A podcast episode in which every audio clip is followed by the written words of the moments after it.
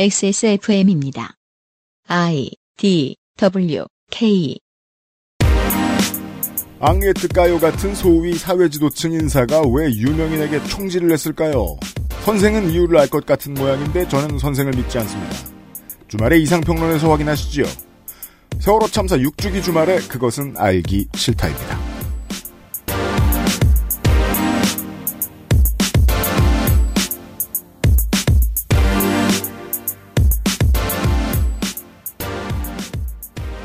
지구상의 청취자 여러분 좋은 주말입니다.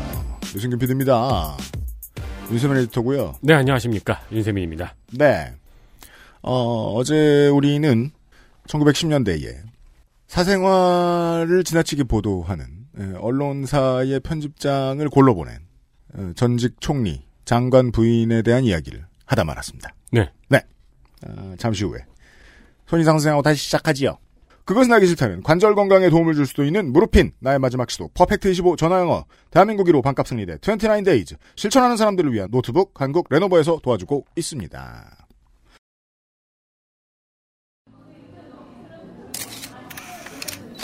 국민 여러분, 저는 참담한 심정으로 이 자리에 섰습니다.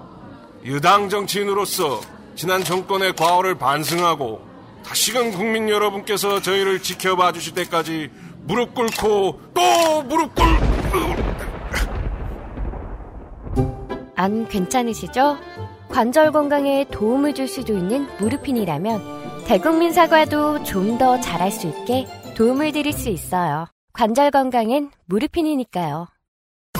자체 교사 자격 시험을 통과한 선생님들만 수업을 진행하고 적은 학생 수를 유지해 수업의 질이 떨어지지 않는 전화 영어. Perfect 25.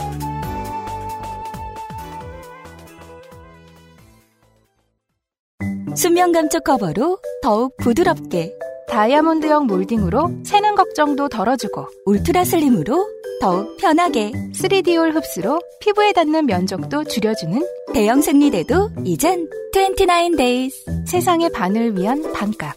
29days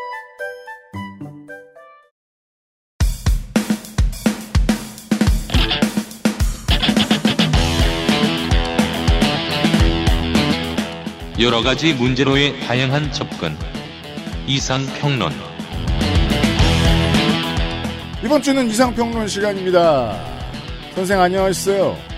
네, 안녕하세요. 어, 21세기의 열사, 손희상입니다. What? 열사는 열라사랑해란 뜻이고요. 아, 맞아. 아, 까먹었네. 음. 저는 안 열사. 아, 열한사. 아니, 열실. 예. 열라 싫어해요? 네. 어, 열사 손희상 선생이에요. 네. 어, 어제, 어, 프랑스의 여성의 지위가 낮았던 이야기를 하다가 말았었죠. 맞아요. 네. 앙리에트 카요가 총을 발사한 1914년 그 당시의 이야기를 해보겠습니다. 음. 1914년 그 당시까지도 프랑스 여성들은 취직은 할 수 있었습니다마는 그러려면 반드시 남편의 동의를 받아야 했습니다. 본인 명의로 재산을 가질 수는 있었지만 재산의 관리 권한은 남편에게 있었고요. 뭐예요, 그게? 아, 그러면은 상속을 많이 받은 여성이 네. 결혼을 해도 그 재산의 관리 권한이 남편에게 넘어갔겠네요. 그렇죠. 음. 프랑스 여성은 투표도 할 수 없었고요. 선거에 출마할 수도 없었습니다. 그럴 테지요. 네. 이게 그리고 사실은 어, 백몇십 년 전이라서 그렇게 막 엄청나게 오래된 오래된 거- 일이 아니에요. 네. 그렇게 그 가까운 일처럼 보- 느껴지는데 사실 네. 그때까지만 해도 전 세계 대부분의 나라가 다 그랬습니다. 음. 그럼요. 네.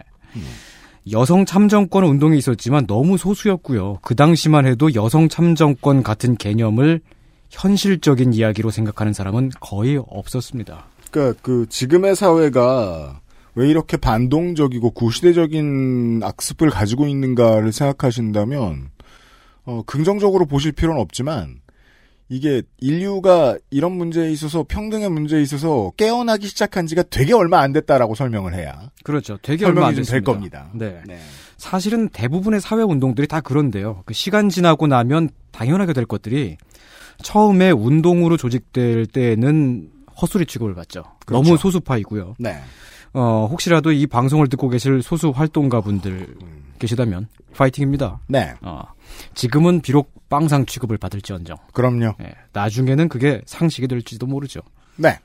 아무튼 뭐, 빵상 아주머니는 아직 상식이 되지 않으셨지만 네, 네. 그렇죠. 또 외계인이 찾아온다면 모르죠. 네, 그럼 그렇죠. 그제 그니까 그 외계인이 우리에게 빵상하고 인사하는 순간에 와서야 아, 뒤집어지는 그, 렇게 거죠. 되면 아 와. 그 사람이 맞았구나. 그 순간을 상상해 보면 진짜 엄청 소름 돋네요. 외계인이 내려왔어요. 네. 온 언론이 모여 들었어. 네. 문이 열려. 네. 그 애가 내려와. 빵상 첫 마디가 깨랑깨랑. 빵상 깨랑깨랑이야. 그러면은 한국을 제외한 전 세계는 어리둥절하고 우리는 충격을 받는 거죠. 그렇죠. 아 이- 그때 그 말이 맞았구나. 제발 이 비유를 고지고대로 받아들이지 마세요. 네. 네, 아무튼 이 모든 것들을 요약하자면 20세기 초반까지만 하더라도 개중에 그나마 문명국을 자처하던 나라에서조차도 음, 여성을 남성과 동등한 인격체로 간주하지 않았었다는 얘기입니다. 그렇습니다. 그런 와중에 앙리에트 가요의 권총 사건은 음. 당시 사람들이 보기에 명예의 손상을 입은 사람이 취할 수 있는 정당한 행동으로 보였습니다. 이게 그 당시 사람들을 놀라게 한 진짜 이유라는 얘기를 하고 있는 겁니다. 명예의 손상을 입었을 때 취할 수 있는 행동을 여자가 했다는 것. 그게 가장 충격이었다. 그 당시 사람들에게는. 네. 음, 유럽 귀족주의 전통에 따라서 명예의 결투는 프랑스에서 합법이었는데요. 네. 아예 결투의 룰이 법률로 규정이 되어 있었습니다. 아. 이 당시에 만약에 여성이 명예에 손상을 입었다면 결투에 남편이 임했죠. 음, 여성의 명예 손상을 그 단어의 개념을 잘 정리해야 되는 게 네. 여성과 명예라는 단어를 직결해서 생각하지 않았을 가능성이 더 높겠죠. 네, 아마 어. 그럴 겁니다. 네. 여성에게 어떤 해- 여성이 해로운 일을 당했다. 그랬을 경우에는 그 여성의 남편의 명예가 손상된 거죠. 음. 그렇게 해석을 했군요. 네. 그렇죠. 네. 그때 이제 그 결투의 룰이 법률로 이렇게 있었던 게 예를 네. 들자면은 서로 현피를 뜰 때에는 중립적인 심판이 있어야 된다. 아, 이게 이제 그 결투의 관리와 유지를 위한 법 네. 일부 개정안. 네. 네. 그러니까 이게 그막 때로 몰려가가지고 막 습격을 하고 그러면 굉장히 비겁한 거라서 그, 아, 그런 건 다 불법이고요. 아, 예. 칼을 들고 싸울 때에는 양측에서 각각 두 명씩 총네 명의 증인이 그 결투를 보고 있어야 된다. 참관인. 네. 총을 들고 싸울 때에는 양측에 각각 한 명씩 총 두 명의 증인이 있어야 된다. 음. 아, 등등등. 그리고 어, 한 사람이 그 결투 중간에 패배를 선언했을 경우에는 더 이상 공격해서는 아니 된다. 등등등의 아. 법률이 있었습니다. submission 룰이 있었군요. 네. 네. I quit match. 음. 어, 제가 알기로 마지막 그 현피가 1967년에 있었습니다. 67년이면 20세기잖아요. 이제 인간이 달에 달에 갈 때쯤에 네. 네. 68혁명 직전에. 그럼 컴, 이때까지 컴퓨터도 개발되고 이때까지 개정안이 되게 많이 나왔겠네요.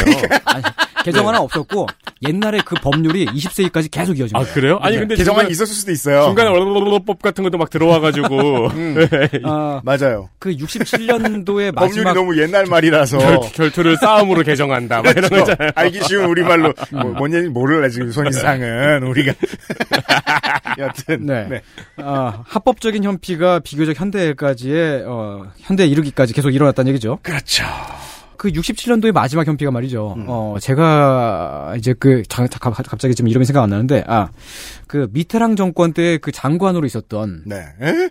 예, 미테랑 정권 80년대잖아요. 예. 근데 이제 그 67년도에 그 이제 마르세유 시장으로 있었던 그 사회당 정치인이 있어요. 젊은 정치인. 그러니까 우, 우리나라로 하면 부산시장급인 사람이 데페르, 데페르라고 하는 사람이 있었는데 그 사회당의 데페르가 젊었을 때 음. 1967년도의 일이에요. 네. 어떤 보수파 관료가 말하는 걸 옆에 들었어요. 음. 그 보수파 관료가 예- 뭐 얘기하고 있는데 얘기를 중간에 끊고 음. 한 웃기고 있네 그런 거예요. 네. 그러니까 그 관료가 지금 그 방금 전에 한 말을 취소해라. 취소하지 않으면 너와 현피를 뜨겠다. 그래서 현피를 떴어요. 그게 가만 있어봐요. 그 장관이요? 아, 그 장, 그 이제 현피를 뜬 당사자가 나중에 장관이 된 거죠. 아, 80년대. 아, 아, 예, 예. 예. 예, 그 당시는 마르세유 시장이었고요. 음. 그 현피를 떴는데 둘이 이제 둘 다 이제 칼을 음. 칼한 자루씩 칼이 이제 그 칼도 이제 그냥 막 이렇게 우리 그 주방에서 쓰는 그런 칼이 아니고요. 네. 세이버. 네, 진짜 사람 죽이는 그런 칼. 그렇죠. 그걸 들고서 모르는 사람 집에 가가지고 아, 중립 지점. 예, 중립 지점이니까 둘 다 모르는 사람의 정원에서 그 공인 심판. 네, 네, 칼을 들고서 참관인 4 명. 네, 참관인 4 명이 보고 있는 가운데 이제 현피를 뜨게 된 거예요. 음.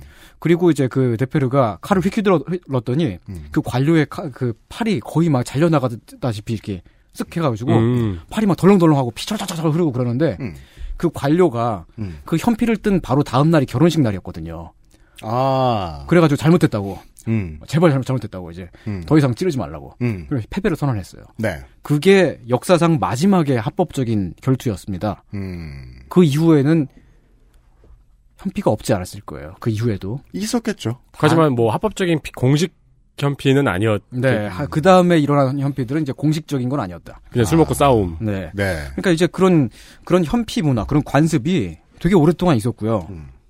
그리고 서로 그 이제 결투를 하기 전에 음. 서로 데스매치에 동의를 했다면 음. 목숨을 앗아가는 것까지도 합법으로 용인이 되었었습니다. 아, 음. 그건 이제 약관에 그 네. 체크하는 란이 있군요. 네. 네. 죽을 수도 있음을 음. 확인하였습니다. 네. 21세기를 살아가는 우리들의 관점에서 보자면 이건 되게 이상한 관습이죠. 네. 예, 이렇게 말하면 좀 약간 좋지 않은 표현이긴 합니다만은 좀 미개해 보이기도 합니다. 미개합니다. 예. 예.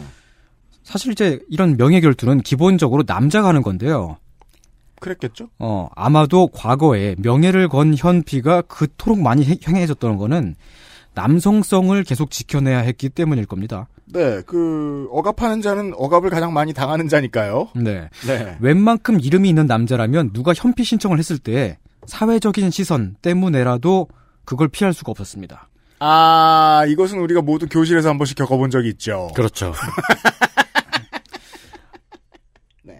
어, 1차 세계대전 직전에 반전 평화주의자로서 이제, 어, 여- 여론에 많이 이제 등장을 했었던, 음. 어, 반전 평화주의자 장 조레스마저도 현피를 떴습니다. 아, 이 얘기는 그러니까 굳이 말하자면 이제 그 법정 스님이 그렇죠. 예. 무소유의 법정 스님이. 근데 만약에 김수환 추기경이. 네, 우리, 우리 만약에 누가 싸우자 그랬는데 막, 야, 내가 꼭 싸우겠다는 건 아니고, 막 이런 식으로 네. 얘기하면은 뒤에서, 아, 쟤 쫄았다, 쫄았다 이러잖아요. 예. 그러면 나, 안 싸울 수가 없죠. 네, 근데 그게 다음날 신문 1면에 뜨는 거군요. 네. 법정스님 이제- 쫄다, 이렇게. 그렇죠. 우리도 20세기 사람들이니까 이렇게 생각한다고요. 제 쫄았네 할 때에 느껴지는 그 사회적 억압에 굴복하는 일을 예. 당연스럽게 생각하는 것. 음. 네. 그게 이제 현피라는 결과네요. 그렇네요. 그 1차 세계대전을 앞두고 있었을 때 네. 우리에게 필요한 건 총이 아니라 대화와 협상입니다. 라는 말을 했던 반전 평화주의자인 장 조레스마저도 현피를 떴다는 거예요. 현피띠로 가가지고 총질을 했다고요. 총을 쏘고 막. 총이, 아, 총, 총이 필요한 게 아니라고 하고서도. 왜냐면 우리에게 필요한 건 대화와 협상이라는 말을 증거하기 위해서. 네. 내가 총이 필요하지 않댔지, 임마! 어. 총 가져봐! 폭력은 정말 나쁘다고! 팡팡! 아, 확인차 여러 번 쏘고, 네. 이렇게 총 이렇게 아래로 한 다음에. 내가, 이게 답이 아니라고 했잖아, 이 새끼야. 아니라고 했잖아, 죽어! 말하자면 이제 그 여성의 지위가 지금에 비해서 상당히 많이 낮- 낮았던 만큼 굉장히 많이 낮- 낮았기 때문에 남성들도 스스로 남성성을 지켜내야 한다- 한다는 압력을 굉장히 많이 받았다고 할 수 있는 겁니다. 네, 그렇죠. 우리 후손들은 아니랬으면 네. 좋겠습니다. 그러지 않았으면 좋겠습니다. 네. 어, 그 당시 사람들은 까요 여사 사건에서 여자에게도 명예가 있구나. 음. 라는 것에 일단 하나, 하나의 그- 그 어떤 그 사회적 인식이 바뀌어요. 그 시절의 깨달음의 형태는 이거군요. 네. 예. 남편도 그냥 분을 삭히면서 참기만 했던 것을 아내가 해냈다. 아. 어, 그런 의미로 음, 그그 앙리에트 시절 문법 네. 같네요. 네. 앙리에트 가요의 그 총격을 그 사건을 그렇게 받아들입니다. 음. 그때부터 실제로 여성을 바라보는 사회의 가- 관점이 달라집니다. 이게 아, 웃기려고 하는? 네, 음. 웃기려고 하는 얘- 얘기가 아닙니다. 실제로 이게 프랑스의 1세기 여성 운동사에서 대단히 중요한 사건이고요. 그리고 그 당시 사람들이 음. 법정에 마담 까요는 무죄다 라고 하는 탄원을 마구 쏟아, 쏟아냅니다. 아. 왜냐? 저거 정당하지 않았느냐? 음. 비록 그 사람을 해치긴 했지만 음, 우리나라가 현피가 없는 나라도 아니고, 네. 실정법상 지금 저, 저 부인이 현피를 뜨려고 하면은 법에 미비함이 있다. 네. 법을 개정하기 전에 현피를 떠야 하는 거 아니냐? 네. 심지어는 대통령까지 나서서 아 이게 내가 보니까 살인이 잘한 일이 아니긴 한데 근데 그 신문 편집장이 내가 보니까 그 총 맞을 만큼 지저분하게 보도를 하긴 했더라. 라고 대통령이 말을 해버립니다. 아, 2020년에는 트럼프도 못할 말입니다. 네. 삼권 분립에 너무 이제 재판에 막 네. 아, 근데 뭐 대통령은 언론인을 싫어하긴 하니까요, 기본적으로. 네. 재판이 신속하게 열리죠. 음. 여론의 압도적인 지지 속에서 페르낭 라보리라고 하는 아주 유명한 음. 변호사가 앙리에트 가요의 변호를 맡습니다. 아, 그래요? 예, 라보리가 누구냐면은 드레피스를 변호했던 사람, 아, 에밀 졸라를 변호, 변호했던 사람. 아, 민변이구만요. 네, 음. 그 당시에 뭐 이제 진보적인 인권 변호사로서 가- 가장 뭐 이제 최전선에 있었던 음. 그런 변호사입니다. 네. 대단히 기술적인 변호사였는데요. 음. 이게 그냥 단순한 살인 범죄가 아니라 결투였다고 주장을 하면서 아, 합법 이냐 아니냐로. 네, 이 결투가 반칙이냐 아니냐로 논점을 옮겨버렸습니다. 아. 아, 논점이 글로 가버린 거예요? 네. 잠시만요. 그러면 이제 그 당시에 실정법이 있으니까 그런 논쟁으로 들어갈 거 아니에요? 네. 이게 이제 결투가 합법인데 그 결투에서의 룰을 일부 어긴 거다라고 얘기하면 네. 그게 이제 치사가 돼요. 예, 예. 살인이 아니라. 네. 그렇죠, 그렇죠. 아하. 사고. 음. 어, 그 이제 논점이 까요 여사와 함께 르피가로 신문사에 방문한 소설가 폴, 폴 브루제를 정당한 증인으로 봐야 하는가. 그리고 깔메트 편집장이 아직 총을 꺼내들지 않았을 때 발사한 걸 정당한 공격으로 봐야 하는가. 음. 법정에서 이런 얘기를 하는 거예요. 와, 진짜 기술적으로 논점을 옮겨갔네요. 네. 네, 이러면 이제 살인자가 아니고 음. 결투를 한 사람의 방법을 문제 그렇죠. 삼아버리는. 네. 어, 이제 그 당시에 이제 일화가 있는데 이 변호사가 법정에서 이제 그 일어나서 모두 발언을 했을 때 네. 그 이제 막 참관인들이 울었대요, 막. 음. 그 이제 그 어 그 논설을 출판을 해가지고 네. 베스트셀러가 되기도 하고 막 그랬었는데 오. 거기서 보면은 이제 그 앙리에트가요를 약간 좀 이제 호나우딩요 같은 사람으로 예? 이렇게 말을 하고 있더라고요. 뭐 드리블을 잘하는요? 아니 그러니까 어 이제 사람들 중에 보면 가끔 그런 사람이 있잖아요. 그 호나우딩요 같은 경우는 축구만 하고 음. 축구 자기가 알고 있는 그 외에 나머지 세계를 전혀 모르는 사람. 아, 그런. 예. 네. 문화예술계에 보면 그런 사람이 굉장히 많죠. 아, 그렇죠. 예, 자기가 이렇게 파고 있는 그거 말고는 아무것도 몰라. 음. 앙리에트 가요 여사가 이제 그 미술사를 전공한 사람, 프랑스에서 미술사를 전공한다면 이름 정도는 한번 이제 짚고 넘어가게 되는 그런 음. 어 미술 사학자인데요. 명사군요. 네. 평생을 그냥 막 이제 어떤 막 항아리를 보고 아 이건 어떤 시대의 항아리군요. 음. 어, 그, 그 조각상을 보고 아 이건 어떤 시대 의 조각 그 그런 얘기 그런 것만 하고 살았던 사람이라서 네. 다른 거 아무것도 모르는 사람이다. 음. 라고 하는 그런 변호를 해요. 아. 그런 변호는 지금도 있습니다. 예. 호나우딩요가 지금 그 위조 여권 아, 네, 그렇죠. 저지르고서도 풀려났죠. 네. 뭐 그런 거죠. 음. 그, 그 당시에 모든 언론들이 그 이제 앙리에트가요의 그 재판에 관해서만 떠들기 시작했기 때문에 아, 일면이 다 찼군요, 그걸로. 네, 다른 모든 이슈가 다 묻혀버립니다. 음. 부자 증세를 어떻게 하느냐, 그 이제 그 세금 개혁을 어떻게 하느냐. 그런 이슈는 뒷전으로 가는군요. 애시, 애시 당초 모든 사람들의 기억에서 이미 사라져 버렸고요. 네. 독일군이 러시아와의 국경에 뭐 무슨 막그 그 병력을 얼마큼 배치를 했다더라. 프랑스 국내에 스파이가 얼마큼 있다더라. 그런 기사들도 다 사라져 버립니다. 그게 전 너무 재밌어요. 네. 실제로 중요한 이슈들인데 네. 거의 모든 일면의 이슈들은 과대 포장됩니다. 그게 이제 언론의 기본 생리예요. 음. 아, 예를 들면 이번 총선으로 말할 것 같으면은 주요한 정책 이슈로는 이제 검경 개혁이 있었을 것이고 네. 어, 소득주도 성장 추진이냐 브레이크냐 이 정도의 옵션들이 있었을 텐데 그 문제로 이야기가 그렇게 많았지만 막상 2월 이후가 되자 그 이야기가 일면에 나온 적은 없어요. 음. 그냥 그때그때 자극적인 것들로 도배가 되었지. 그렇죠. 그래 놓고서는 정책 실종이라고 말하는 평론가들은 자기들이라도 딴소리를 하든가. 그러니까 나한테서 실종됐다. 그니까요. 그 얘기를 하는 거잖아요. 네. 그리고선 진심으로 실망했대. 나한테 실망했다. 사과를 하는 거였네. 양심적이긴. 음. 참되어라. 네. 1914년도에도 그랬다는 거고요. 네. 그 와중에 1914년 총선이 열립니다. 네. 이제 선거의 이슈가 앙리에트가요 총격 사건이 돼요. 아, 이제, 이제 막 그 한 번도 생각해 본 적 없던 막 여성 참정권 이슈 막 얘기하고. 그 막 저기 토론회에서 네. TV 토론회는 없었겠지만 토론회에서 막 앙리에트 가요가 무죄라고 생각합니까 이런 거 막 물어보고 그랬겠네요. 시민단체가 먼저 와서 물어보고. 네, 네. 예. 그 이전 총선까지는 무슨 짓을 해도 수구 왕당파의 득표율이 무조건 30%는 나왔었어요. 콘크리트 지지율. 네, 1910년도 총선까지 항상 그랬거든요. 어, 뭐야 이게? 전국. 빠빠빠빠빠빠. 아 죄송합니다. 이게 녹음 중에 저- 전화 왔던 거죠? 이 양반이 이게 지금 왜 전화를 하고 난리야 이게. 그건 내가 당신한테 할 소리고. 송혜 선생님이신가요? 와, 유명이랑 친하다. 아니, 뭐. 해 빨리. 선거의 이슈가 까요 사건이 됐어요. 네.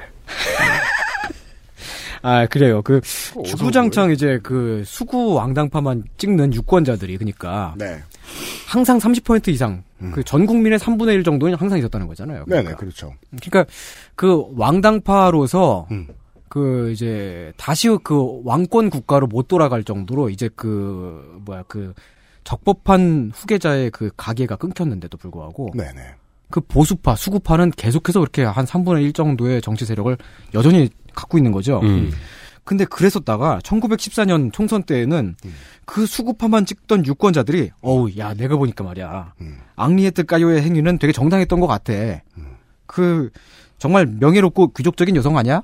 아, 인물론으로 가는데, 네. 지금 인물의 아내가 이슈의 중심이 되니까, 네. 그 아내가 인물론의 주인공이 됐군요. 그리고 그 저지른 행위 자체가 음. 수구 왕당파가 보기에 와 진짜 매력적이야. 그 세대의 낭만의 표상 같은 네.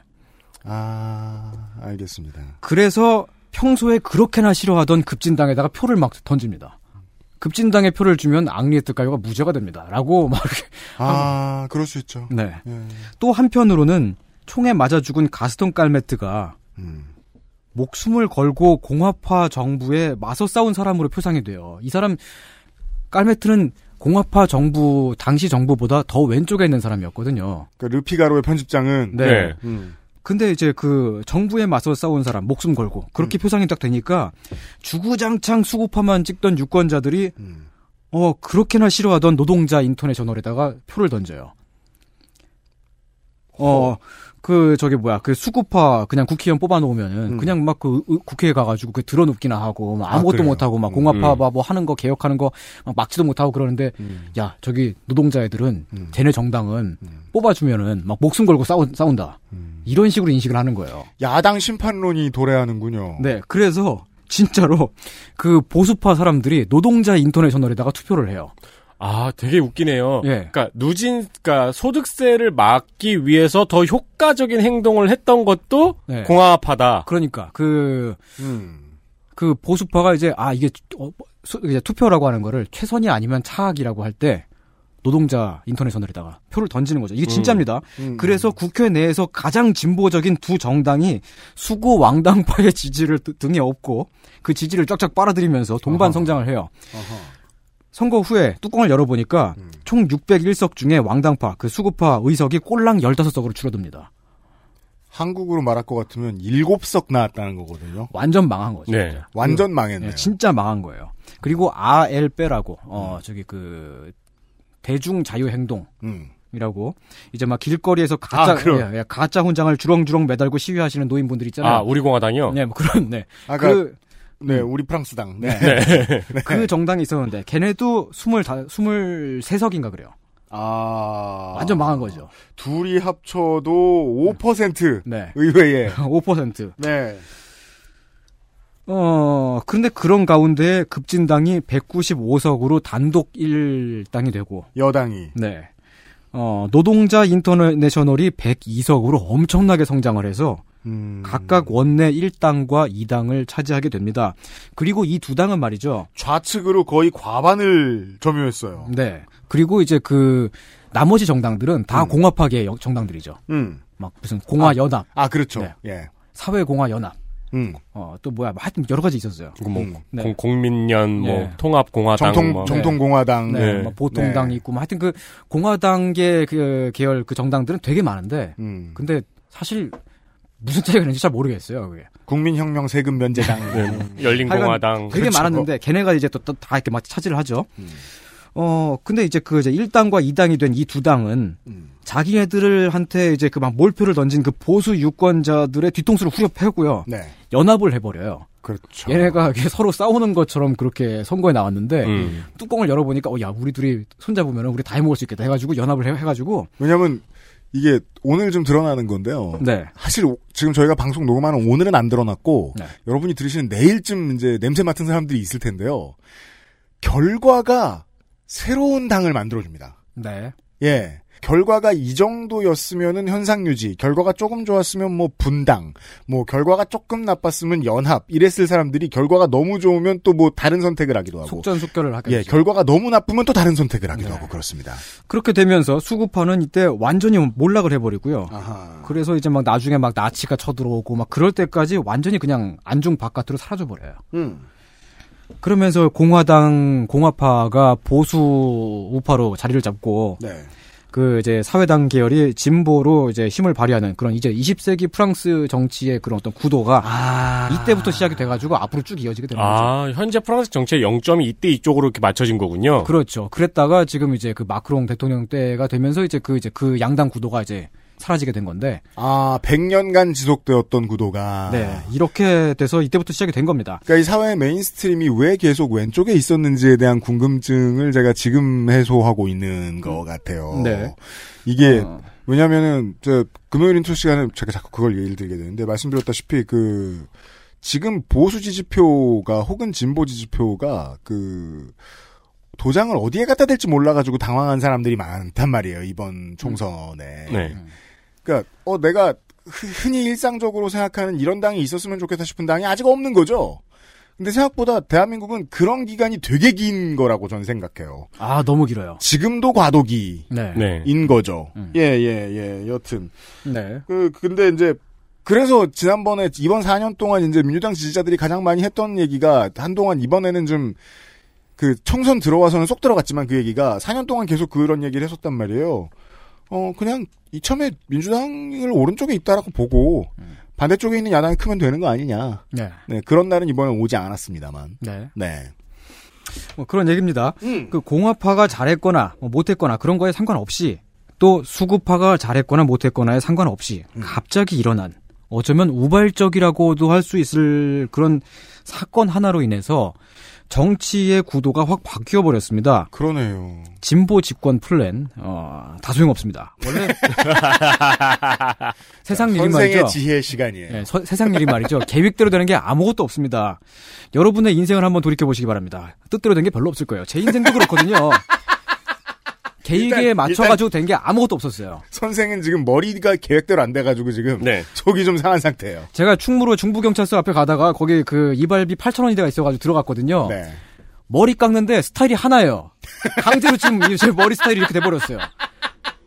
제가 아는 전혀 한- 계획이 없었던 일이에요. 제가 손희상 선생을 안 지 꽤 오래됐는데 머리가 가장 짧아졌어요 지금. 저거 지금 제 인생을 뭐 이제 말하자면은 지금 지금의 제 머리의 길이는 거의 뭐 삭발에 가깝다고 봐야 돼요. 그렇죠. 네. 속이 번이 드러나요? 그냥 어쩌다 보니까 이렇게 되, 는 거죠 이제 그냥 뭐. 몇달 전 황교안 대표급. 네, 세상 일이 원래 다 그렇습니다. 생각보다 계획대로 되는 게 없어요. 이게 정말 저 선거 결과 볼 때마다 그런 생각 정말 많이 들어요. 네. 네. 아, 뭐, 물론 이제 그, 어, 그 당시를 말하자면은, 음. 수구 왕당파가 계속해서 3분의 1씩의 그렇게 그 지지를 갖고는 있었지만, 근데 이제 뭐 더 이상 그 어떤 존재의 의미 같은 것들이 그 상당히 많이 사라져 버렸을 때, 네. 그동안 그 몇십 년간에 걸쳐가지고 누적되어 왔던 그런 뭐 불만 같은 것들이 있었긴 있었겠죠. 음. 그러니까 이제 이렇게 그렇게 한꺼번에 폭발이 된 게 아니냐라고 말을 할 수도 있고, 음. 그럼에도 제가 말씀드리고 싶은 거는 세상 일은 원래 아무렇게나 된다. 중요한 얘기입니다. 인정하지 않을 수가 없어요. 네. 고맙습니다. 맞장구 쳐주셔서. 네. 어, 근데 뭐 이렇게 말하면은 이제 그. 왜냐면 금- 그 전까지 치밀하게 준비하다가 네. 마지막 한 시간 동안 개마구리예요. 이, 이 그래요. 네, 그래요. 어, 근데 이제 그 말을 이렇게 스트레이트하게 해버리면은 근대사를 전공하신 분들이 막 애헴을 하시겠지요. 그렇죠. 그래서 약간의 보충 설명을 드리자면은 알았어요. 1914년 총선은 1차 세계대전을 그야말로 두 달 반 앞두고 있었고 음. 전쟁 발발이 이미 기정사실화되어 있었던 배경이 있었습니다. 네. 아, 그러나 제가 분명하게 말씀드릴 수 있는 거는 그 당시 프랑스 신문들이 그런 얘기를 별로 안 했어요. 음, 전쟁 발발이 코앞인데. 예. 음, 장관 부인이 총을 쏘셨는데 독일군이 뭐 어디에 배치되고 하는 소식이 중요하긴 했겠어요. 결국 네. 예. 어, 이 사건 이후에, 어, 앙리에트 가요가 이제 그, 재판이 아마 4월 달쯤인가 시작이 돼 가지고, 네.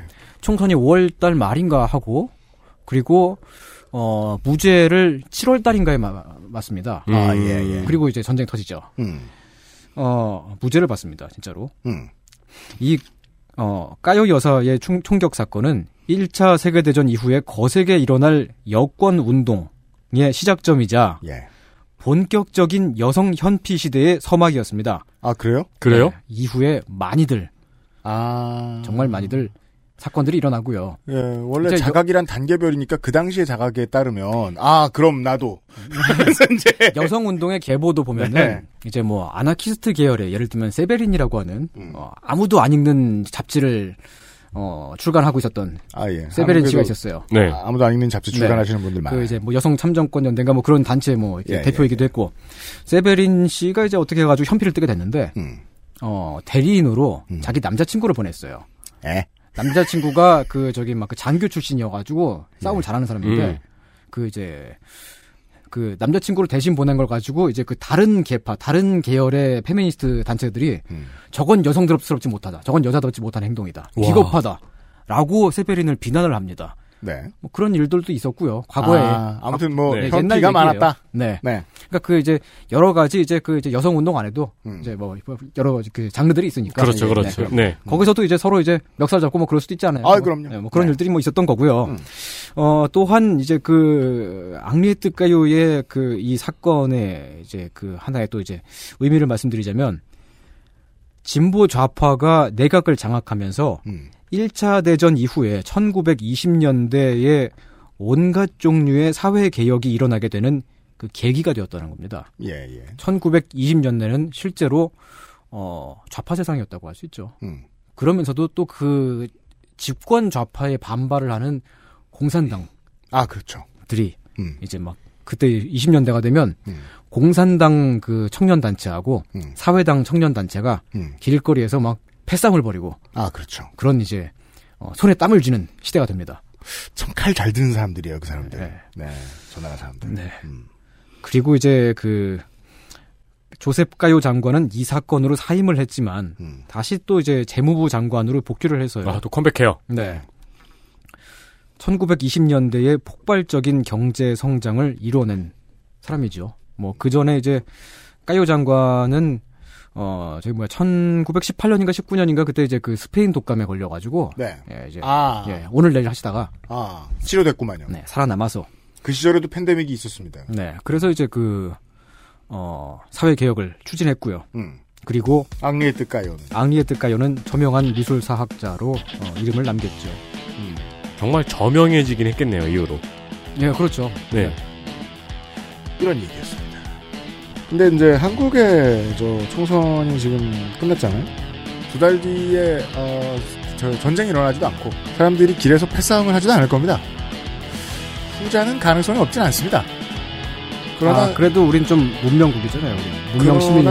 한국은 얼마나 무시무시하냐면 양쪽이 팽팽하게 100만 명씩 모여서 하는 집회도 멀찌감치 떨어져서 네. 거리를 지키면서 합니다.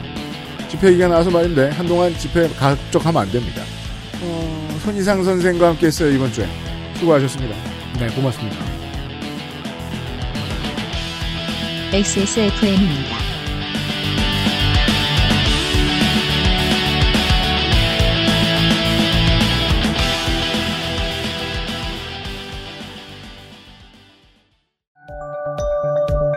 오늘날 찾아볼 수 있는 가장 완벽한 비즈니스용 노트북 싱크패드 T 시리즈. 지금 바로 액세스몰 전용 특가로 구매하세요. Lenovo for those who do.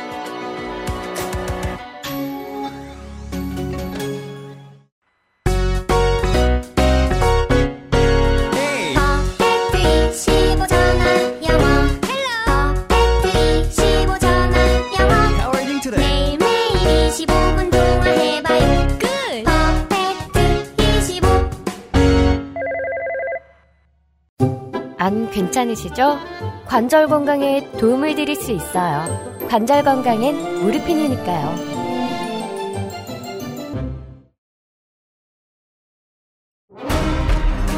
아스트랄 뉴스 기록실 뉴스 아카이브 자 뉴스 아카이브 뭔가 준비한 게 있어요 에디터가 길어요 오늘. 네, 오늘은 이제 총선 주간이잖아요. 그렇죠. 그래서 총선 특집을 준비를 했습니다. 네, 그렇습니다. 네, 그렇다고 이제 우리나라에는 모든 총선을 다 다룰 수는 없고요. 네. 그러면 이 방송이 이제 일요일 날 끝나게 되니까요. 그렇죠. 네, 더 이상 그런 일을 할 수는 없어요. 지양해야 합니다. 그래서 새천년부터 한번 준비를 해봤습니다.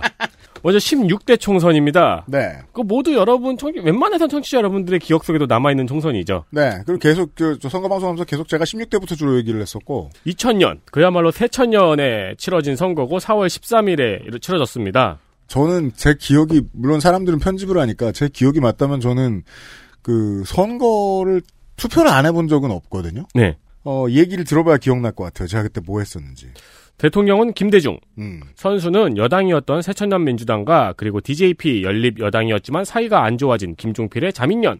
그 당시에는 이미 이제 끝난 사이였죠 거의. 네, 자유민주연합. 음. 이 당시에는 이제 그 내각제를 한다 안 한다 해서 안 한다로 기울어지면서 맞아요. 네, 사이가 안 좋아졌었죠. 그러니까 충청도를 이용하고 버렸다. 음. 네, 그 라는 당- 방식의 선전을 하고 있었습니다. 그 자민련이. 당시에 종필 당했다는 말이 있었어요.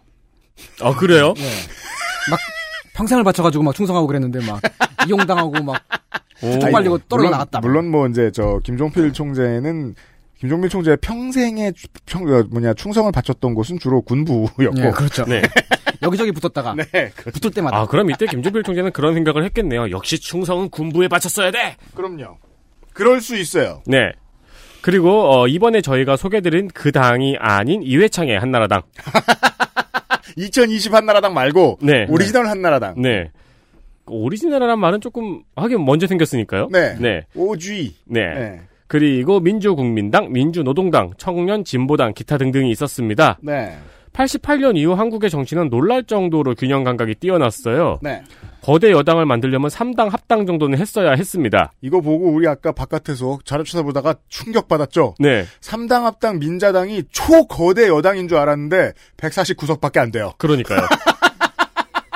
그러니까 이번 선거가 얼마나 특이한 결과를 가져왔는지 지금 우리가 현실을 살고 있어서 아직 몰라요. 네. 네. 어, 그리고 역시 88년 이후에 국회의원 선거는 늘 여소야대였습니다. 그게 이제 상수였어요. 네. 네. 그러니까 선거 결과는 늘 여소야대로 나왔었는데 음. 그 이후에 뭐 합당, 입당, 탈당, 악수, 참치회, 연정 막 이런 거 해서 참치회가 제일 중요해요. 네. 아, 그렇죠. 다시 뭐 과반도 넘기고 균형도 맞추고 뭐 그랬었죠. 네. 예. 그러니까 그렇기 때문에 이 여소야대 때문에 철새라는 말이 대중화됐던 거고요. 맞습니다. 예. 네. 이때는 의원 꺼주기 이런 것도 있었어요. 이게 이제 저 저 DJP 연합에서 가장 활성화되어 있었습니다. 네. 네. 교섭단체 요건이 안 되면 몇 명 꺼져가지고 그렇죠. 교섭단체 만들어주고 민주당하고 자민련은 사이가 너무 안 좋아져서 후보 단일화를 못했고 네. 우리에게 충청도가 있어 하고 믿고 있던 자민련은 폭망했습니다. 그렇죠. 이게 자민련이 핫샷 데뷔했던 게 제 기억이 맞다면 1992년 총선이었을 거예요. 네. 94년이었나? 근데 그 92년이군요. 이때는 아무도 기대 안 했는데 충청도를 휩쓸었었거든요. 네. 그때 이후부터는 이제 자민련은 확실히 충청권을 믿고 있다가 처음으로 나가 떨어진 판이었어요. 그게 이 2000년 16대 총선이었죠. 네. 민주당은 호남과 수도권에서 승리하지만 영남에서 전패했습니다. 그렇죠. 이 영남에서 패했던 후보 중에 한 명은 종로를 포기하고 부산으로 나갔던 노무현이었죠. 그렇습니다. 그리고 한나라당은 영남을 석권, 단일 정당으로는 원내 1당이 돼서 다시 여소야대 형국이었지만 이렇게 되면 사이가 안 좋아진 민주당과 자민련이 깜짝 놀라서 다시 화해를 해야죠. 음. 그래서 겨우겨우 균형을 맞췄습니다. 그러니까요. 제가 말씀드렸잖아요. 이게 선거 결과가 나오면 정당들이 새로운 선택을 하기 시작한다. 네. 네. 선거 직후의 결과는 한나라당 133, 새천년민주당 115, 자민련 17, 민주국민당 2석, 희망의 한국신당 1석, 무소속 5석이었습니다. 네. 참고로 이때 386 세대의 정치 대비라고 화려하게 띄우면서 임종석 의원이 당선이 됐었죠. 네. 임종석, 김민석의 전성기가 이때였을지도 모르겠습니다. 네, 이 당시 KBS는 임종석 의원의 당선에 인터넷 홈페이지의 역할이 컸다고 분석하기도 했습니다. 맞아요. 네, 뭐 네. 386 세대의 뭐 인터넷 활용이 뭐 어쩌고저쩌고 이러면서. 그러니까 인터넷의 역할 이러면서 슬슬 블라블라 띄우기 시작했던 게 2000년이었고 그게 가장 뜨거웠던 게 2002년이었 대선이었고요. 맞아요. 이때 그 이상하게 근거 없고 되게 이런 이상한 3D 되게 많이 썼어요, 텔레비에서. 무슨 소리야? 괜히 글씨 돌아가고 막 윤기 반짝반짝거리고. 맞아요. 네. 궁서체 같은 거 막 이렇게 괜히 3D 넣고 그랬었죠. 밀레니엄이잖아요. 공서체를 3D, 스튜디오에 넣고 돌리고 이런 거 참 좋아했어요. 또 이때 초선이었던 의원은 오세훈, 이낙연 등이 있었습니다. 네. 초박빙 선거로도 유명했었는데 단세표 차이로 낙선해서 문세표라는 별명을 얻었던 문학진. 그리고 현직 의원한테 욕했다가 국정감사장에 불려왔던 그 허인혜 씨 기억하시죠? 허인혜 씨. 네. 저희가 국정감사에서 두 번 말씀드렸죠. 음. 그 허인혜 씨도 11표 차로 낙선을 했습니다. 음. 근데 여기서 당선된 후보가 위장 전입으로 선거 무효가 돼요. 네. 그래서 재보선을 했는데 그 재보선에 선거법을 위반했다가 사면 받은 홍준표가 등장. 음. 허인혜 씨는 재보선에 또 출마했다가 다시 또 아슬아슬하게 낙선을 합니다. 그랬군요. 네. 어, 이 16대 총선의 총 투표율은 57.1%로 투표율이 저조해서 정치 무관심에 대한 경고 등이 켜지기도 했습니다. 맞아요. 한편 이때 또 특기할 만한 점은 시민단체의 연합이 총선 시민연대라는 걸 결성을 했어요. 네. 그리고 광범위한 낙선운동을 펼쳤습니다. 이게 상당히 유명했었습니다. 네, 이 낙선운동의 집행위원장이 지금까지 단 한 번도 낙선하지 않았던 박연순, 아니 박연순 누구야? 박원순. 네, 박원순 참여연대 사무처장이었습니다. 그렇습니다. 박원순과 참여연대를 같이 읽고 싶어서 빠르게. 이때부터 낙선을 참 싫어했다. 그렇죠. 그러니까 많은 사람들을 낙선시키고 본인은 한 번도 낙선한 적이 없어요. 참여연대에 있을 때나 서울시장이 됐을 때나 주로 사람들을 낙선시키고 다니고 그렇죠. 있습니다. 네. 네. 파괴왕이죠. 아, 그러네요. 아니 심지어는 그 그냥 낙선시킨 게 아니고 자기랑 붙었던 사람들을 가- 사실상 정치 생명을 다 쫑나게 만들어요. 그렇죠. 그리고 그에게 대적해서 졌던 사람들은 네. 재기를 위한 몸부림이 다 실패하고 있습니다. 지금. 다 실패했습니다. 네. 이번에 다 떨어졌죠. 네. 네. 강용석 변호사처럼 마음 접고 유튜브로 도시는 게 좋을 수도 있어요. 이 몇몇 분들은. 네네네. 이랬던 16대 총선이었습니다. 그럼 이제 17대를 보겠습니다. 17대는 2004년 4월 15일. 대통령은 노무현이었지만 당시에 직무 정지 상태였으니까 고건 대통령 권한대행이 있는 상태에서 선거가 치러졌습니다. 여당은 열린우리당 이었지만 여당의 의석수는 불과 50석이 안 됐었죠. 새천년 민주당과 갈라섰죠. 네. 그리고 한나라당, 새천년 민주당, 자민련, 민주노동당, 국민통합 21 등의 선수들이 뛰었습니다. 기억하시는 가장 극적인 선거였을 겁니다. 그렇죠. 선거 전에 있었던 대북송금 특검과 한나라당의 차떼기 사건 등등의 사건들이 있었고 이 모든 사건을 전부 다 무력화시킨 새천년민주당, 자민련, 한나라당이 주도했던 노무현 대통령 탄핵 네. 그리고 이어진 탄핵 역풍이 있었습니다. 음. 그래서 미니 여당이었던 열린우리당이 돌풍을 일으키는 와중에 이쪽에서는 또 정동영의 노인 발언이 터지고 저쪽에서는 박근혜 대표가 노인층의 눈물과 표를 결집시켜서 변수가 되었습니다. 이게 이제 2002년부터 어, 능력이 폭발한 보수 언론의 그 선거 전략 이제 마지막 날의 패턴인데 마지막 주간의 패턴인데 깜깜이 기간에 지난주에도 유감없이 가시됐습니다. 마지막 주에 아무 꼬투리나 잡아서 말 실수를 돌려요. 정말이지 아무 꼬투리나 잡습니다. 어 안산단원의 김남국 당선자는 그냥 뭐 대한언론 동네 바보가 맞아요. 그렇지만 그 사람의 말 실수가 아니었던 걸 가지고 돌렸죠. 음. 평상시 같았으면 절대로 문제시 되지 않았을 유시민 이사장의 180석 관련된 예측 네. 역시 어마어마하게 부정적으로 돌렸죠. 네. 그래서 저는 유시민 이사장의 예측이 그때도 맞고 지금도 맞다고 봐요. 내 말이 잘못 나간 게 잘못됐다. 내 말 안 나갔으면 200석 됐다. 저는 두 가지 전제 다 맞다고 봐요. 음. 예. 네. 선거 끝나고 나서 사실 그, 그 사람이 이제 그 예측을 한 게 아니고, 그 이제 자기 개인적인 어떤 희망 같은 걸 말했던 거잖아요. 근데 네. 그 선거 끝나고 나서 그 개표 방송인가에서 되게 미안한 표정으로 계속 네. 사과를 하고 있더라고요. 그 근데 자기 잘못도 아닌데. 이제 뭐 정치인의 습관이죠. 연대 네. 책임을 져야 하는 네. 문제. 게다가 어 지역주의 표결집이 이렇게 올라왔다는 거는 위기의식을 열심히 며칠 동안 퍼뜨렸다는 거거든요. 이게 음. 이제 보수 언론이 몇 달 몇 년 동안 쌓여 있던 정책 의제를 마지막 한 주에 잊어버리게 만드는 테크닉이에요. 네. 이게 2002년에 처음 열심히 등장해서 어 이제 정몽준도 버렸다 이걸 가지고 그 다음부터는 그 모든 선거에 다 쓰입니다. 네. 이 17대에는 잘 보여요. 그래서 총선 일주일 전에는 특히 민트 초코에 대한 호불호는 갈리지 않, 그 말하지 않는 게 좋습니다. 그럼요. 네. 네, 탕수육도 얘기하면 안 됩니다. 그렇죠. 저는 민트 초코 좋아합니다. 이제 끝났잖아요. 그렇죠. 네, 이렇게 말하면 지금 하면 큰일 돼요. 나요. 이게. 네. 예, 지금 하면 돼. 총선 전에는 안 되죠. 근데 이제 3년 11개월 뒤에 말하면 안 되는 거예요. 네. 아, 저는 정신이 아니잖아요. 아, 그건 그건 저는 그렇잖아요. 민트 초코에 고수풀 비벼 먹는 거 좋아해요. 근데 모르는 일이에요. 왜냐면 제가 이번에 민중당이랑 군수정당이라든가 이제 진보정당을 많이 알아봤잖아요. 예. 왜 이렇게 함께하는 친구의 손 이상이 뜨는 거예요? 아, 그래, 그래요? 네. 아, 아까 그, 저, 손이상 공관위원장 설. 그러니까요. 아, 그 내가 아는 사람들이 막 총선에 나왔다는 얘기예요? 그렇죠. 아, 그렇구나. 이 사람들 다 어쩐지 나한테 연락을 안 하더라. 네. 왜냐면 민트 초코를 좋아한다고 말하고 다니니까요. 문제가 될 수 있죠. 네. 네. 어, 이때까지는 사실 선거에서 박근혜의 위력이 어느 정도인지 아무도 몰랐죠. 그렇습니다. 네. 그래서 여튼 직전까지 다이나믹한 총선이었습니다. 선거운동 기간에 추미애 의원은 광주에 가서 탄핵 찬성에 대한 사죄로 삼보 일배를 하기도 했습니다. 정치가 재밌습니다. 그리하여 이제 저 13년 뒤부터는 아, 12년 뒤에 우리한테 저런 빅샷을 날렸던 선수를 갖다 써야겠다. 네. 라는 이제 동의가 생기면서 그렇죠. 추미애는 다시 중용되죠. 이 경력자만 중용하는 더러운 세상. 네. 탄핵 청부사. 네. 또 중요한 변화가 많았는데 1인 2표제가 도입이 됐어요. 그렇죠. 지금 우리가 하는 비례 투표를 따로 하는 네. 어, 덕분에 진보 정당의 원내 진입을 가능하게 만들었습니다. 네. 이전 선거가 최저 투표율을 보였기 때문에 투표하자는 시민들의 동료가 많았고 투표율이 높아지면 열린우리당이 되고 낮으면 한나라당이 된다는 말이 이때 나왔습니다. 그렇습니다. 이게 이제 지난 대선에 깨지기 전까지, 지난 총선에 깨지기 전까지. 네. 예. 결과는 열린우리당 152석, 한나라당 121석, 민주노동당 10석, 새천년민주당 9석, 자민련 4석, 국민통합 21에 정몽준 1석, 음.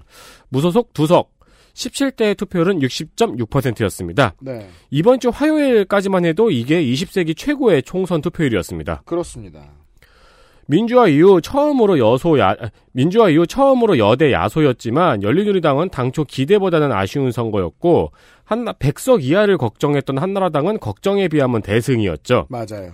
진보정당이 처음으로 원내에 진출해서 원내 3당이 됩니다. 음. 이때 노회찬 심상정이 비례대표로 원내에 진출했죠. 네. 노회찬이 들어오면서, 아, 아주 직접적으로 빠져나가게 된 사람이 있죠.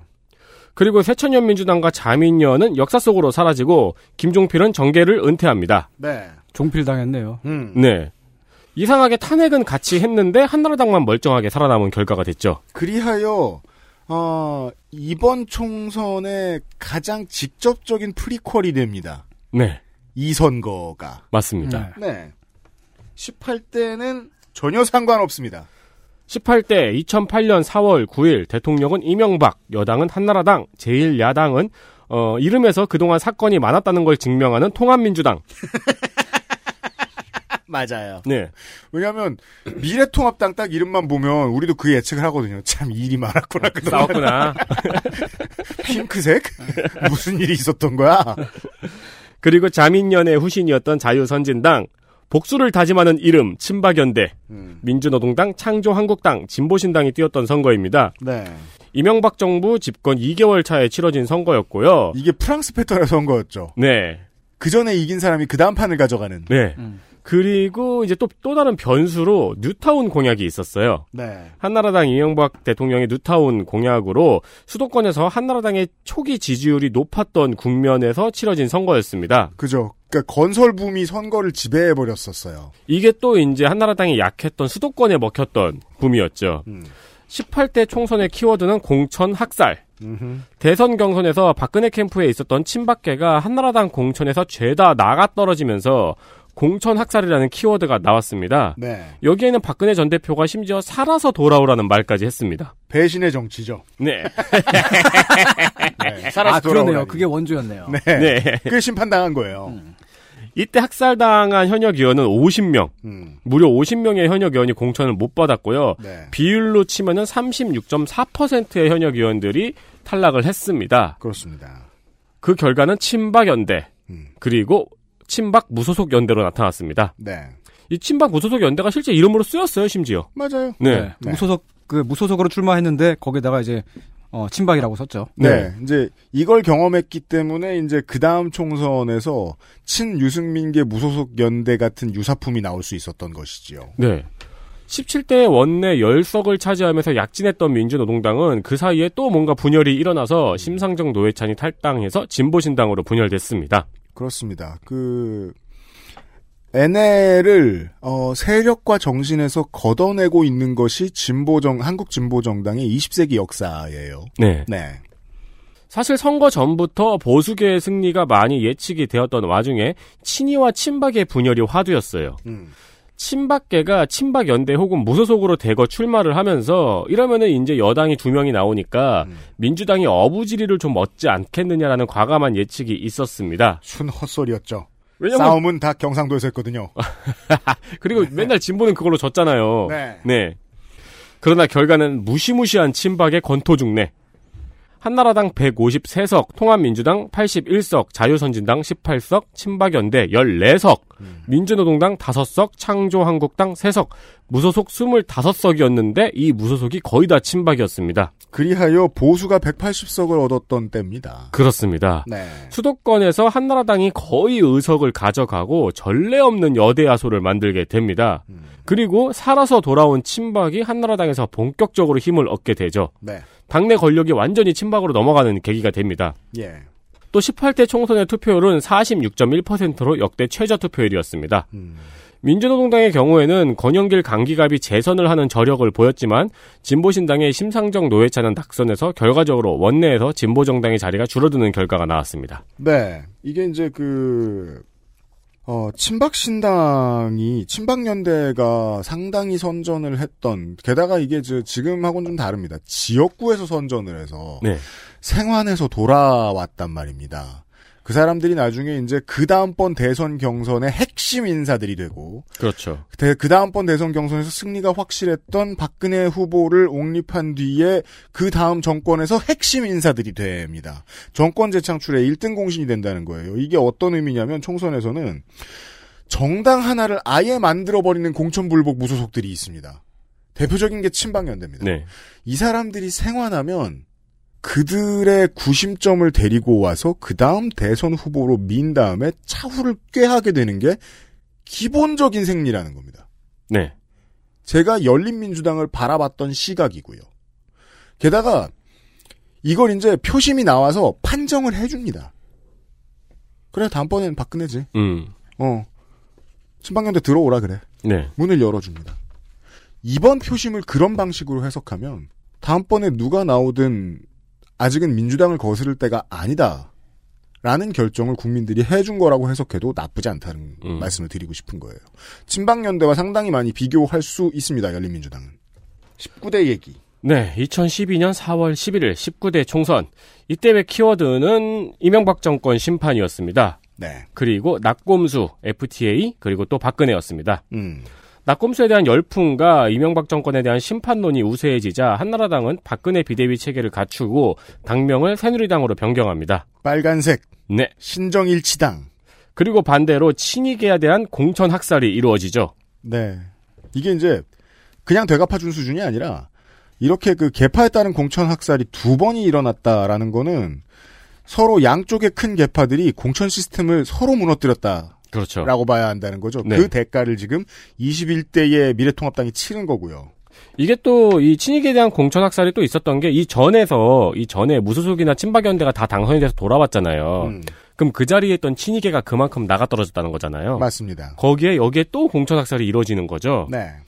그리고 한명숙의 민주통합당은 민주노동당, 국민참여당, 진보신당과 함께 야권 연대를 결성해서 총선에 나섭니다. 이것은 18대의 실수를 반복하지 않으려는 거였죠. 그렇습니다. 어, 당시에 미국산 쇠고기, 4대강, 한미 FTA, 반값 등록금 등등 이명박 정권에 대한 반대가 사회적으로 크게 일어났고 트위터를 접한 우리들은 국민 모두가 이명박 정권을 미워할 거야! 라고 생각을 했었죠. 음. 결과는 새누리당 152석, 민주통합당 127석, 통합진보당 13석, 자유선진당 5석, 무소속 3석이었습니다. 네. 81석을 가져갔던 18대에 비하면 많이 뺏어온 성적이지만 당시 아이폰 유저들의 사회적 분위기의 체감과는 전혀 다른 결과였죠. 그죠. 네, 아이폰을 쓰는 우리들이 보기에는 진보 300석인데 이 현상은 그의 말 대선에서 정점을 찍게 됩니다. 민주통합당에서도 사실상 여소야대를 노린 선거였지만 결과는 여대 야소 그리고 통합진보당과 의석수를 합치면 140석으로 역시 견제는 가능한 균형을 맞추었습니다. 네. 19대의 투표율은 54.2%였습니다. 생소합니다. 54%였대요. 네. 그때도. 그렇게나 뜰 들끓었던 때였는데요. 네. 그리고 20대입니다. 데이터 센트럴을 했던 최초의 총선이죠. 그러네요. 2016년 4월 13일 대통령은 박근혜, 여당은 여전히 새누리당, 그렇네요. 야당, 네, 야당은 더불어민주당. 저는 이것을 되찾아온 9년이라고 부르죠. 10년을 못 채운 게 문제죠. 네. 야당은 더불어민주당, 국민의당, 정의당. 이때의 키워드는 청년 실업, 노동개혁, 창조경제, 경제민주화, 동, 경제. 동 성애, 이슬람교, 안철수 그러네요. 어, 등등이 있었는데 이 키워드는 19대 대선까지도 갔어요. 네. 달랐던 키워드가 있다면 테러 방지법과 교과서 국정화 그리고 위안부 합의였죠. 네. 태방법은 이제 야당의 그 주요 홍보 수단으로 네. 잘 쓰였어요. 그렇죠. 소소하게. 네. 그럼에도 불구하고 예상은 모두 새누리당이 과반을 넘긴다는 예상이 많았습니다. 네. 왜냐면 국민의당이 나타났기 때문이죠. 그렇죠. 국민의당이 더불어민주당의 표를 빼앗아 올 거라는 예측도 있었고 친박 의원들이 득세한 새누리당에서 박근혜의 카리스마가 아직 통하고 있었어요. 당연합니다. 너무너무 잘 통하고 있었죠. 이때는 어 레임덕이 전혀 없었습니다. 네. 그렇기 때문에 사실 야권에 비하면은 집권 여당은 잘 돌아가는 것처럼 보였습니다. 네. 이 당시 제 주위 사람들의 반응을 기억해 보면은 누군지는 모르지만 한국 어디인가에는 영원히 박근혜랑 새누리당을 찍는 사람들이 있다 라는 절망 같은 게 있었거든요. 그분이 진실을 말씀하신 건지는 모르겠지만 요파 씨에도 가끔 정말 박근혜 당선되고 마음 먹고 이민 왔다고 사연 보내신 분들이 더러 계셨어요. 네. 네. 아, 저기 제 이제 저랑 친한 그 이제 시를 쓰는 형이 있는데 한둘이겠습니까? 네, 그, 그 시인이 네. 고등학교 1학년 때까지 그 음. 경북에서 네. 경주 출신이거든요. 음. 경주에서 살았는데 경주는 사람들이 이제 그 서울이나 부산이나 이런 데서 수학여행 버스를 타고 이제 수학여행 많이 오잖아요. 네. 근데 그 어렸을 때부터 수학여행 버스를 보면 딱 그런 다 그런 기억밖에 없대요. 그 막 초등학생 애들이 음. 그 버스 유리창 안에서 다 뻑큐를 하고 지나간대요. 아, 그렇죠. 네. 아, 법규를 합니다. 네. 그러니까 그, 그, 그 경주에서 자기가 경주 사람이 봤을 때 항상 그냥 외지인들이란 네. 버스 안에서 법규하는 네. 사람들. 그 큰 도시에서 온 애들은 다 보면은 다 뻑하고 지나가는 거야. 아니, 이거 뭐 잡지도 못해요. 버스가 휘하고 지, 나가 버리니까. 그게 항상 누적되어 와- 왔기 때문에 뭔가 이제 그 막 서울이나 부산 같은 큰 도시에 대해 가지고 어떤 저항감 같은 게 항상 있었다. 어쩌면은 이제 막 이렇게 그 막 어, 투표를 할때 이렇게 막 항상 이제 뭐 박근혜 찍고 막 그랬던 것도 뭔가 그런 저항감. 수도권에 대한 뭐 저항감. 다 죽어라. 있을지도 몰라요. 어. 어쨌든 나한테 법규를 했던 이들과 다른 당을 찍겠다. 네. 어디까지 했지? 하지만 하지만 뚜껑을 열어보니 대통령의 카리스마는 오히려 국민들의 반감을 사고 있었습니다. 음. 그리고 국민의당이 민주당의 표를 빼앗아간 건 호남에서뿐이었고 수도권에서는 오히려 새누리당의 표를 뺏어오는 결과를 보였죠. 네. 독특한 혼종이죠. 네. 투표율 58%였던 20대 총선의 결과 151석 이상을 목표했던 새누리당은 122석, 107석을 목표했던 민주당은 123석, 20석을 목표했던 국민의당이 무려 38석을 가지고 옵니다. 네. 그리고 다시 여소야대 국민으로 국면으로 전환이 됩니다. 정의당은 6석으로 지역구에서는 노회창 심상정만 당선이 됐고 진보정당 최초의 삼선 의원이라는 기록을 세웠지만 여전히 그 들뿐이라는 한계도 동시에 드러났습니다. 그렇습니다. 네. 네. 이것이 이제 그 이번 총선을 해석할 수 있는 몇 가지의 코드들을 알려줍니다. 아, 국민의당에 대한 기대라는 것은 무언가 다를지도 모르겠다라는 기대였고 무언가 다를지도 모르겠다라는 기회, 기대는 LG 세탁기를 쓰는 사람이나 삼성 세탁기를 쓰는 사람이나 다 가지고 있습니다. 네. 국민의당 세탁기가 새로 나왔으니까. 그렇죠. 그래서 다들 한번 사봤죠. 이런 고객도 38석을 만들어줄 수 있구나라는 기대하에 바른정당이 탄생했지만 결국 그들은 용기가 부족하여 끝까지 자기 상품을 내놓지 못하죠. 네. 그리고 그 용기의 측면에 있어서 체질이 이미 준비는 되어 있던 정의당 쭉 오다가 지금 21대까지 맞았던 거죠. 그리고 결과가 나쁘다, 결과가 나쁘다 자꾸 얘기하는데 어, 제가 지금 다시 한번 숫자를 봐야 되는데 제가 아는 숫자상으로는 정의당은 지금 당당한 지역구 3등입니다. 네. 거의 모든 지역에서. 네. 예. 이제는 뭐 5% 3% 이것도 아니에요. 두 자릿수까지 간 후보들이 엄청 많아요. 그렇죠. 확고한 선택지로 자리매김하는 데까지 이 개고생 정도의 시간이 걸렸고 제도가 바뀌지 않으면 앞으로도 또 개고생을 할 텐데. 이렇게 모든 후보가 완주한 첫 선거라고 생각을 하면은 굉장한 약진이죠. 네, 연대 없이 단일화 없이 첫 완주죠. 네. 그리고 그 이이 히스토리에서 보면 알 수 있듯이 민주당이 일당 혹은 과반의 상수였던 것은 이번 총선이 처음입니다. 음. 예상으로 하도 네. 네. 처음입니다. 이게 왜 민주당이 너무 강해 보이냐면 지난 두 번의 지선을 너무 크게 이겼기 때문이에요. 네. 그래서 착시가 오는 거예요. 예. 그리고 이제 이번 총선이 그래서 이제 마지막 마지막 얘기인데 그래서 재밌는 거예요. 교육감 선거는 효용감 위주로 합니다. 무조건 사람들이 알고 찍어요. 음. 내가 이 사람 찍으면 무슨 일이 생기고 나한테 어떤 득이 올지 알고 찍어요. 늘 그 의제가 있었죠. 뭐 무상급식이 있었고, 뭐 사- 자유형 사립고가 있었고. 최초에는 이제 보수 교육감 후보들이 통합이 안, 연대가 안 되다 보니까 망하는 방식으로 되다가 어쩌다가 어부질로 뽑혀 올라간 진보 교육감들이 엄마 아빠들이 원하는 걸 해주는구나라는 효용감이 느껴집니다. 이것이 전파된 게 나머지 지선들이에요. 6, 7의 지선이에요. 6, 7의 지선, 지선 들어와서는 아 행정은 누가 잘하겠구나 라는 생각을 가지고 찍기 시작합니다. 지역색이 옅어져요. 음. 그게 코로나 바이러스를 타고 총선까지 온 거라고 저는 해석합니다. 의회 정치도 우리 삶에 어떠한 실질적인 가치를 가지고 오는구나. 라는 판단이 많은 사람들한테 들어온 거지. 원래 민주당이지. 라고 생각해서 찍은 사람 별로 없다. 네. 예. 그 정도. 음. 히스토리를 떠들었습니다. 네. 네. 아, 선생과는 다음번에 또 100년 전의 history로 찾아뵙겠고요. 아닌가? 뭐 하고 싶은 거 해요. 네, 다음번에. 네. 네. 저 어제 시간에 뉴스 roundup 하다가 이제 미국 상황 얘기했었는데요. 그 정치 지도자가 메시지를 내는 힘이란 실로 거대합니다. 정치 지도자가 모든 젊은 사람들은 투표하면 안 돼. 라고 얘기하면 거기에 동의하는 사람들이 폐악질을 하고 다닐 거예요.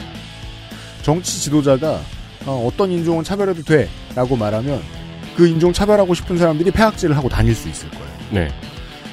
트럼프가 그래도 돈은 벌어야 되지 않느냐. 지금 만 단위의 사망자가 나오고 음. 어, 100만 단위의 확진자로 다가가고 있는 상황에 미국에서 그렇게 이야기를 하니까 아, 이 유명한 파우치 박사 있죠? 네. 미국의 정은경, 네. 희망의 등불. 이 사람을 욕하는 우측의 지지자들이 너무 많아졌습니다, 미국에서. 음. 한국에서 정은경 본부장더러 나쁜 소리하고 폐악자의 사람 몇이나 있을까요? 최대집도 그렇게 못합니다. 그렇죠. 하더라도 지금은 못한다는 걸 알고 있고. 한국이 지금 얼마나 선진적인 수준인지를 단적으로 드러내죠. 그런데 미국의 정치 지도자들이나 미국의 우익들은 그 파우치 박사한테 막말해요. 저 사람 때문에 우리가 일을 못 나가고 있다라고 앞뒤가 뒤집힌 판단을 하고 그걸 자랑스럽게 얘기해요. 지금 상황을 해결할 수 있는 전문가인데도. 노인 몇 명 더 죽으면 어떠냐라고 버젓이 얘기하고 다녀요. 그건 미국 사람들이 멍청해서일까요? 미국 사람들 멍청한 미국인도 있겠지. 멍청한 한국인도 있는데 네. 지도자가 트럼프이기 때문에. 네. 예. 정치인의 역할은 꾀주. 아, 4.16 6주 기 주간에 보내드린 그것은 알기 싫다였습니다. 아, 선생하고 같이 인사드리죠. 본방을 오랜, 오랜만에 하니까 너무 평화롭고 좋습니다. 벌써 방송을 다 하다니. 해도 앉았어요. 네! 윤세민 애청한 유승균 PD였고요. 손희상 선생님 그 다음에 봐요. 네. 안녕히 계세요. 정치 여러분 고맙습니다. 다음 주 목요일에 봬요. 감사합니다. XSFM입니다. I D W K